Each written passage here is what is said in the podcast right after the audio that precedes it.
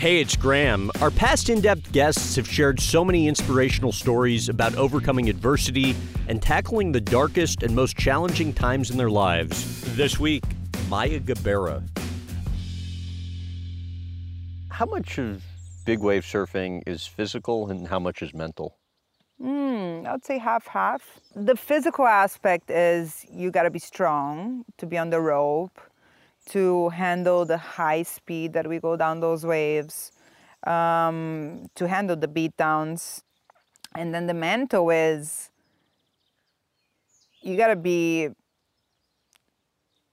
willing to take a risk. You got to control your fear. And and to me it would be also the anxiety before because otherwise what can happen is you use so much energy on your nerves the days prior that by the time the swell arrives, you're exhausted. And you've said before you're always scared on when surfing a big wave. Uh, still the case today? Yeah, yeah. I'm more scared these days than, really? than I think I used to be.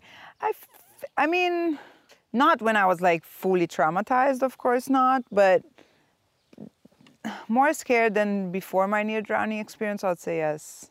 It just became real, and that makes me question sometimes. I can switch off instead of getting to a point where I'm afraid and I freak out and I accelerate. I tend to do the opposite. I tend to go slower and slower and slower. And that is really good for oxygen saving and decision making and a bunch of different things that eventually um, hopefully save my life. Explain how the adrenaline will start almost upon seeing the weather report. Yeah.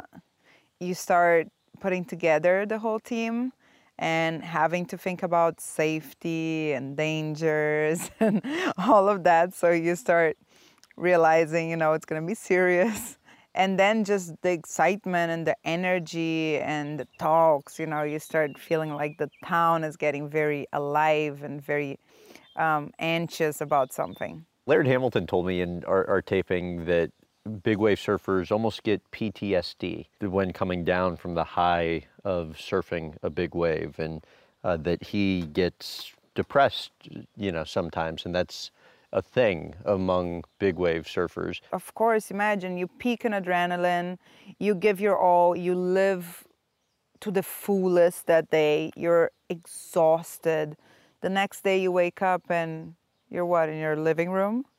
I mean, it's a contrast of a very intense emotion and then life being very quiet again.